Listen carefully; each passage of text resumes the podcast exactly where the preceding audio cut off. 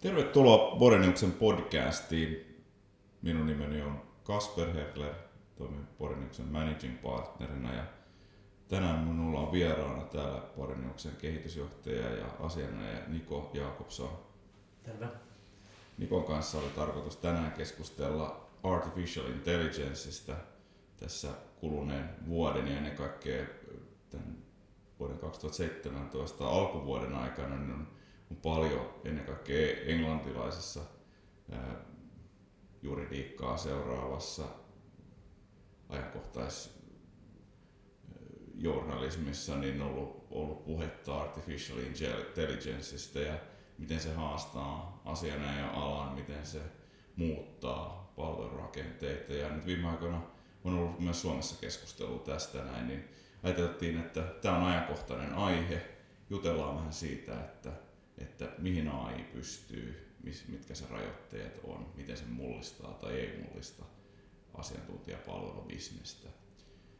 Miten, Niko, tämä keskustelu, niin kun sä oot seurannut sitä, niin minkälaisena yllätyksenä se sulle on tullut?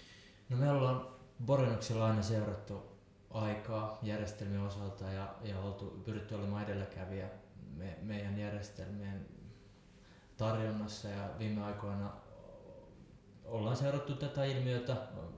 No, tämä ei ole sinänsä mikään uusi. Ensimmäiset merkit siitä oli jo vuosi sitten nähtävillä, että tämmöinen buumi tulee nousemaan. Ja, ja sitä ollaan mielenkiinnolla seurattu. Kehityssuunta on hyvä ja mielenkiintoinen. Toisaalta me ollaan pyritty tarjoamaan meidän juristeille edistyksellisiä ratkaisuja. Me ollaan implementoitu esimerkiksi sellaisia mobiilisovelluksia meidän juristien käyttöön. Kaikki keskeiset järjestelmät on mobiilisti saatavilla. Me ollaan tehty paljon töitä sen eteen, että semmoista manuaalista työtä joutuisi kovin paljon tekemään, että, että toki, toki pyritään olemaan tehokkaita kaikilla mahdollisilla tavoilla, että dokumentti- ja automaatioratkaisuja ottamaan käyttöön, kun niitä tarvitaan. Ää, näitä erilaisia legal start, startup-yrityksiä on, on satoja ja erilaisia järjestelmiä, mitä he kehittää, on, on satoja. Osa niistä keskittyy hyvinkin kapeille, kapeille sektoreille ja niistä semmoista niin kokonaisvaltaista ratkaisua ei ole vielä olemassa. Että, et hyviä esimerkkejä, mitä markkinoilla on, niin on sitten Kira Systems, Luminance ja Roon ja, ja tota, se, niin kuin mielenkiintoisia kehityskulkuja on, on tulossa, mutta nekin keskittyy hyvin, hyvin kapealle sektorille, tiettyjen sopimusten tunnistamiseen ja tiettyjen lausekkeiden löytämiseen. No, tota,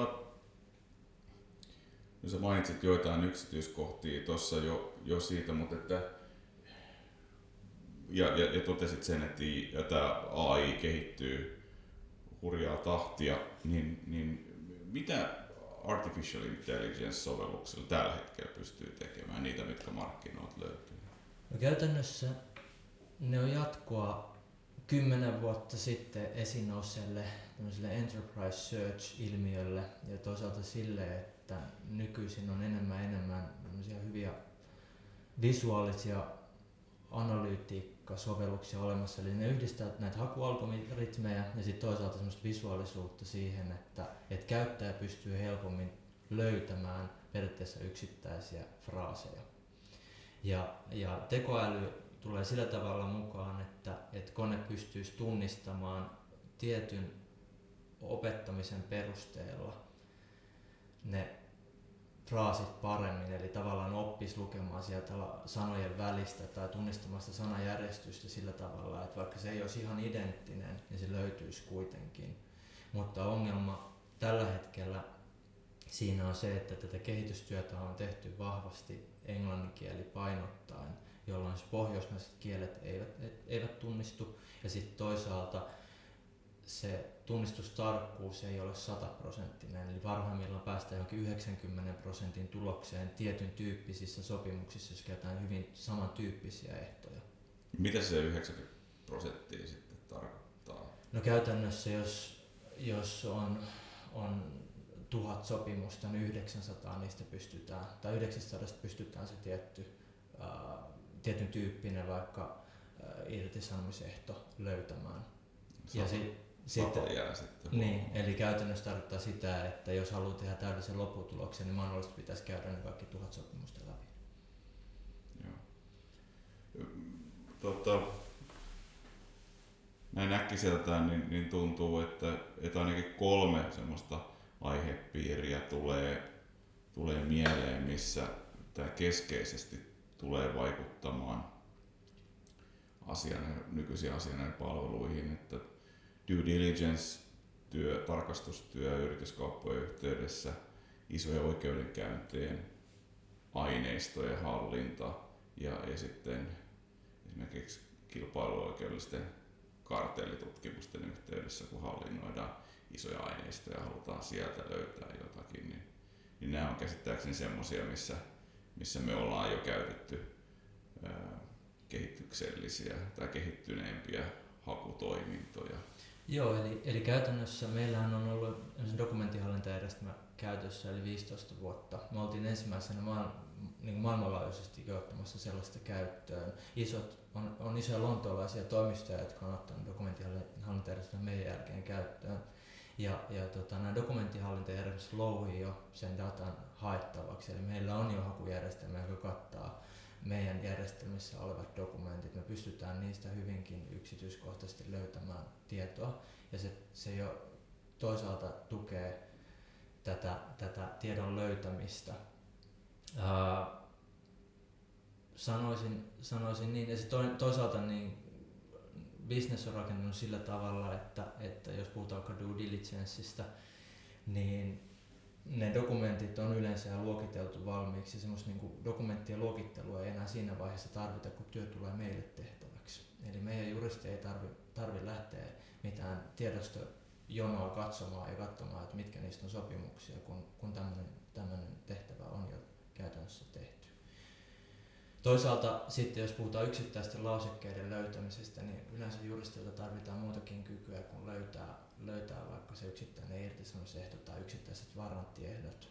Että sitä pitäisi tulkita kokonaisuutena ja peilata su- niitä suhteessa myös muihin dokumentteihin. Sitä se AI ei tällä hetkellä tee, eli, eli se niin pystyy ehkä yksittäisiä lausekkeita vertaamaan keskenään, mutta se poistaa sen, ottaa sen irti siitä koko kontekstista ja, ja näyttää sen irrallisena, jolloin sitten joku muu tärkeämpi asia siitä sopimuksesta saattaa jäädä huomaamatta.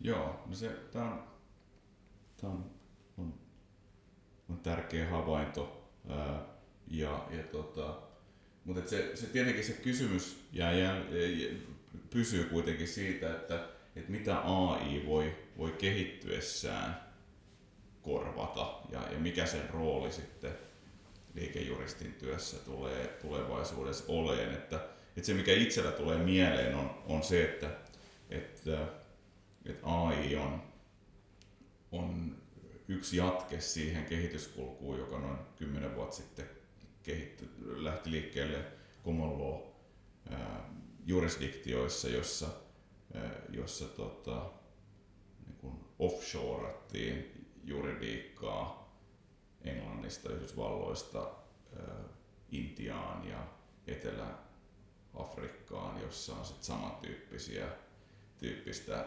tyyppistä oikeusjärjestelmää ja jossa sitten niin kuin enemmän komodisoituneempia työvaiheita on sitten kyetty, kyetty sitten tekemään.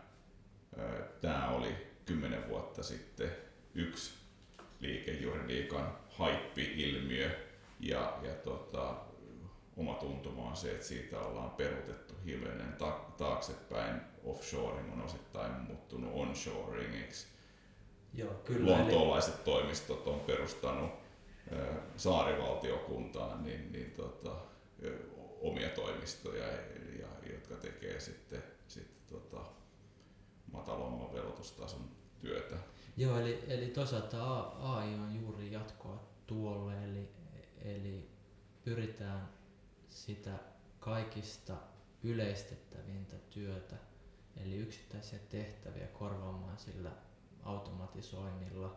Ja, ja tota, tämä palvelee nimenomaan ensivaiheessa sitä työtä, jonka on aikaisemmin voinut ulkoistaa, ulkoistaa halvemman työmaihin, eli jossa on niin kuin sama, samaa kielialuetta. Ja esimerkiksi Suomessa offshoring ei ole koskaan toteutunut, koska meillä on täysin erilainen kieli ja me, me toisaalta myös perustaltaan oikeusjärjestelmä eroa common järjestelmästä, jolloin sekin on yksi tämmöinen AIN kulmakivi, että jos on järjestelmä, jolla on opetettu common law-tyyppisiä sopimuksia, niin ne, ne tota, saksalais-suomalaistyyppiset sopimukset näyttäytyy vähän erilaiselta.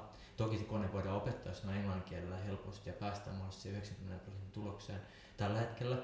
Toki niin kuin englannin kielessäkin, niin se 9 prosenttia on tosi korkea. Et yleensä puhutaan 50-60 prosentin tarkkuudesta. Ja, ja tota, mitä kompleksisempia asioita etsitään, mitä isompia lausekkeita muuta, sitä niin kuin pienemmällä todennäköisyydellä ne oikein löytyy. Ja kuten sanottu, niin tämä kehityssuunta on todella mielenkiintoinen ja hyvä. Ja se tulee niin kuin ensisijassa vastaamaan tähän 10 vuotta sitten käynnistyneeseen ilmiöön, mutta mut mä näkisin, että 3-5 vuoden tähtäimellä me tullaan niin kuin tekemään vasta ensimmäisiä kunnollisia läpimurtoja, että me saadaan opetettua muitakin valtakieliä. Tällä hetkellä tämä luminaisjärjestelmä tunnistaa ranskan ja saksankielisiä dokumentteja sillä tavalla, että se pystyy merkata, merkata että tämä on saksan tai ranskan kielinen, mutta yleensä se näkyy tiedoston nimestäkin jo. Ja, ja se pystyy visualisoimaan sen, että, että kuinka monta prosenttia on, on ranskan tai saksan kielisiä, mutta sillä tiedolla ei välttämättä vielä tee mitään. Toisaalta se, se mikä tässä varmasti on sitten se mahdollisuus AIlle tämmöisen pienemmän kieli, kielen valtioiden ja jurisdiktioiden osalta on sitten se, että siinä missä semmoista todellista offshoring vaihtoehtoa ei, ei ole ollut käytettävissä, niin semmoinen saattaa näiden ohjelmistojen kehittyessä niin muodostua. Joo, joo niin nimenomaan näin posi- kuitenkin niin positiivisessa valossa ja, ja on erittäin hyvä, että esimerkiksi nuoremmille juristeille pystytään tarjoamaan haastavampia tehtäviä niin, että niitä, niitä mahdollisia vaiheita voidaan vähentää, mutta niitä on tehty jo erilaisilla dokumenttiautomaatioratkaisuilla tarjoamalla yhden niin nykyisiä työkaluja, nykyisiä ohjelmistoja, päivittämällä niitä koko ajan, seuraamalla niin kuin laaja-alaisesti koko sitä sanotaan legal technology kenttää ja valitsemaan, tekemään sieltä parhaita valintoja. Nythän haaste on se, että näitä AI-järjestelmiäkin on lukuisia ja, ja tota, monet niistä kilpailee aika tasaväkisesti ja ne tekee niin kuin, tietyllä tavalla niin kuin pientä, pientä sektoria. Että ei ole, on sanottu, että jos nyt yhdistettäisiin kaikkien mahdollisten tämmöisten legal startupia, joita on 280, niiden parhaat tekniikat, niin, niin tota, voitaisiin päästä kaiken kaikkiaan niin englanninkielisen juristin työssä vähän yli 10 prosentin työajan säästöön. Se, mikä kieltämättä, kieltämättä valtaa mielen tässä on, on pohtia sitä, että miten mullistavasta ilmiöstä liikejuristin työssä tässä on kysymys. Että onko kysymys ää, uudesta työvälineestä vai onko kysymys ihan uuden tyyppisestä bisneksestä. Ja, ja, ja, ja tota, tässä väistämättä niin, niin tulee mieleen oman juristiuran ja alkuvaiheet, jolloin nyt 90-luvulla niin faksi alkoi pikkuhiljaa konvertoitua sähköpostiin ja lähetettyihin liitetiedostoihin ja, ja ainakin omaan mieleen hiipii semmoinen analogia, tai tätä analogiaa kun vertaa ainakin tämänhetkiseen kehityskulkuun, niin, niin, niin ainakin siinä se murros on ollut suurempi kuin mitä se tällä hetkellä on, että kun siirryttiin pois siitä, että juristit nukku faksin odottaessaan dokumentteja sen sijaan, että valvo niitä omalta mobiililta ja, ja, ja, ja sitten käytännössä saatiin tiedostoja sähköisessä muodossa, jos pystyy tarkistamaan, vertailemaan niitä aiemmin lähetettyyn versioon, niin, niin tämä oli varsin vallankumouksellista, että ei enää tarvitse syynata läpi sitä pitkää sopimusta ja miettiä, että minne sinne on piilotettu niitä muutoksia. Tai ajattelee kirjoituskoneen korvautumista tietokoneella, kun kokonaisia kappaleita pystytään helposti tai pystyttiin helposti muuttamaan tai sanajärjestystä vaihtamaan ilman, että tarvitsee kirjoittaa koko, koko dokumenttia Joo. uudelleen. Et, et, kieltämättä ju, juridiikassa on ollut monta murrosvaihetta ja, ja, ja et sen, sen tekemisen ja työkalujen osalta, mutta että on kiintoisaa tarkastella ja nyt seurata tätä, että miten tämä AI kehittyy. Joo, ja niin kuin, kyllähän mekin tullaan näitä järjestelmiä pilotoimaan ja, ja käyttämään, mutta nyt se niin kuin ilmiö on ollut vähän sen tyyppinen, että, että siinä vaiheessa kun järjestelmää pilotoidaan ja kokeillaan ensimmäisessä vaiheessa, niin siitä, siitä tehdään jo lehdistötiedot. Että nämä AI-järjestelmän toimittajat totesivat, että tämä on todennut usein, usein, useampikin, että, että tota, lehdistötiedotteita ollaan valmiita luomaan poikkeuksellisen aikaisin, kun edes varsinaista sopimusta ei ole olemassa. Yritys on vasta kokeilemassa heidän ratkaisuaan siinä ensimmäisessä projektissa, mutta he haluaa tulen palavasti jo kertoa, että AI, AI on tulossa käyttöön tai, tai niin pilotvaiheessa. Siinä mielessä nyt on suuri hypeilmiö käynnissä ja, ja toivottavasti vähän rauhoituttaisi, koska tämä on, tämä on, tämä on todella mielenkiintoinen kehityssuunta ja kyllähän se kirjoituskoneenkin korvautuminen tietokoneelta jostakin lähti, mutta, mutta ei silloin heti vielä sähköpostia seuraavassa vaiheessa keksitty. Niin, jos nyt vedetään yhteen, niin nyt kun on kuunnellut, kuunnellut niin sun analyysejä tästä, niin se miten mä vedän tämän yhteen on, on että mitä tämä AI merkitsee high-end asiantuntijapalvelubisneksen näkökulmasta, niin, niin AI on selkeämmin näyttäytyy pikemminkin mahdollisuutena kuin uhkana, koska high-end asiantuntijapalvelussa niin, niin se palvelun päämäärä ei ole tuottaa standardisoituja tuotteita, mitä AI lähinnä nyt sitten jatkossa tulisi sen tyyppisiä työvaiheita korvaamaan. Missä myydään enemmän kapasiteettia kuin huippuosaamista jolloin, jolloin käytännössä sitten näyttäytyy aiemmin bisnekselle enemmän mahdollisuutena, koska se ei varsinaisesti sitten kilpaile sen liiketoiminnan ytimen kanssa. Mutta että tämä oli tämmöinen mun ylätason havainto meidän keskustelusta. Osaat sä vetää, pystyisit sä vetämään yhteen muutamalla teesillä sun Joo. havaintoja? Joo, eli mä jatkaisin tosta. Eli, eli nimenomaan AI on tällä hetkellä korvaamassa yksittäisiä työvaiheita, ei kokonaisia prosesseja. Erilaisia AI-ratkaisuja on lukuisia. Niistä on tällä hetkellä vaikea valita sellaista kokonaisratkaisua, koska ne tekee yksittäisiä tehtäviä. Odotettavissa on, että tämä tilanne muuttuu, mutta näin se on. Toisaalta en näkisi, että AI tulisi koskaan korvaamaan sitä juristin analytiikkaa ja, ja kaikkien asioiden y- yhteenvetoa kompleksista ää, pitkälle menevää analyysiä. Et siinä mielessä, tai siihen on niin todella pitkä, pitkä matka. Ja tällä hetkellä eletään semmoisessa vahvassa koneen opettamisvaiheessa, eli tarvitaan aika paljon resursseja siihen, että jos ottaa joku AI-järjestelmä käyttöön, että pitää opettaa sitä konetta löytämään relevantit kohdat dokumentista jos halutaan esimerkiksi henkilötietoa etsiä passista, niin pitää näyttää, että missä kohdassa passi ja se henkilötieto on, jotta se kone sen löytää. Ja, ja tota, tämä tulee varmasti muuttumaan niin, että koneet alkaa pikkuhiljaa hahmottaa itse kokonaisuuksia ja yhdistää asioita ja esimerkiksi saadaan lopputuotteita paremmin, esimerkiksi raportteja ulos, mutta silti se juristi tekee sen yhteenvedon niiden analyysien raporttien pohjalta. Kiitos Niko, tämä muodosti hyvän tiivistelmän tähän loppuun.